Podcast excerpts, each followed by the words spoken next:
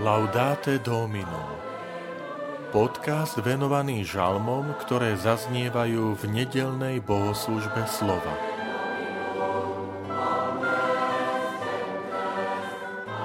Po Tvojej pravici, Pane, stojí kráľovná ozdobená zlatom. Žalm 45 Vitajte pri počúvaní tohto podcastu.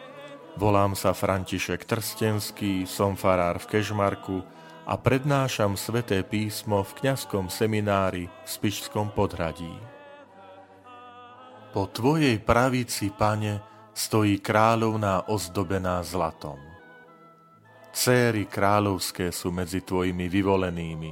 Po tvojej pravici stojí kráľovná ozdobená zlatom z ofíru. Čuj, céra, a pozoruj, nakloň svoj sluch, zabudni na svoj ľud a na dom svojho otca. Sám král zatúžil za tvojou krásou, on je tvoj pán, vzdaj mu poklonu. V pestrom rúchu ju vedú ku kráľovi, za ňou ti privádzajú panny jej družice. Sprevádza ich jasod radostný, tak vstupujú do kráľovského paláca.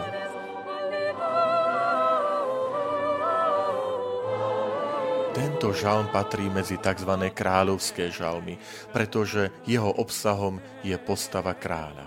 V našom prípade je to oslavný spev venovaný kráľovi na deň jeho svadby.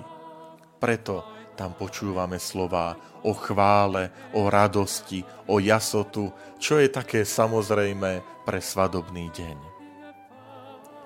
Žalm 45 vznikol pravdepodobne v 5. storočí pred Kristom. Žalmista zobrazuje v ňom ideálnu postavu vladára, kráľa, ktorý si spomedzi viacerých žien vybral svoju budúcu manželku, kráľovnú, ktorej sa dostane privilégia sedieť na kráľovskom dvore po pravici kráľa, čo bolo čestné, výnimočné miesto.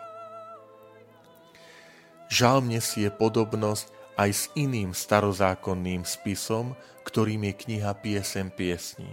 Vieme o tejto knihe, že je oslavou lásky muža a ženy, ale aj oslavou lásky Boha k vyvolenému národu. Môžeme spomenúť aj novozákonné podobenstvo Ježiša Krista o desiatich pannách, z ktorých 5 bolo múdrych a za ich bdenie sa im dostalo výsady vstúpiť na svadbu. V biblických časoch manželstvo bolo symbolom zmluvy, keď Boh je manžel, ktorý uzatvára manželskú zmluvu s vyvoleným národom, pozýva ho k vernosti, uistuje ho o svojej láske a chce, aby aj ľud odpovedal láskou, zachovávaním prikázaní.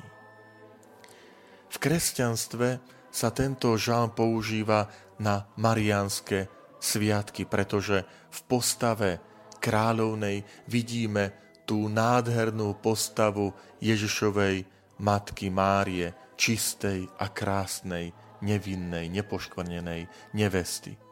Preto žalm zaznieva aj na slávnosť na nebo vzatia Pany Márie.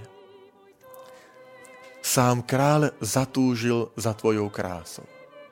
Tieto slova nech sú aj pre nás výzvou, že zanechať svoju minulosť, zanechať svoje hriechy, pretože Boh túži po našej kráse, po tej kráse vnútornej, duševnej.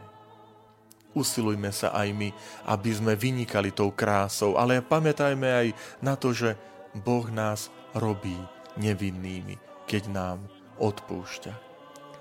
Tak ako tú nevestu, manželku privádzajú do kráľovského paláca, tak nech je aj našou túžbou prichádzať do tej prítomnosti Božej a zostávať v nej navždy.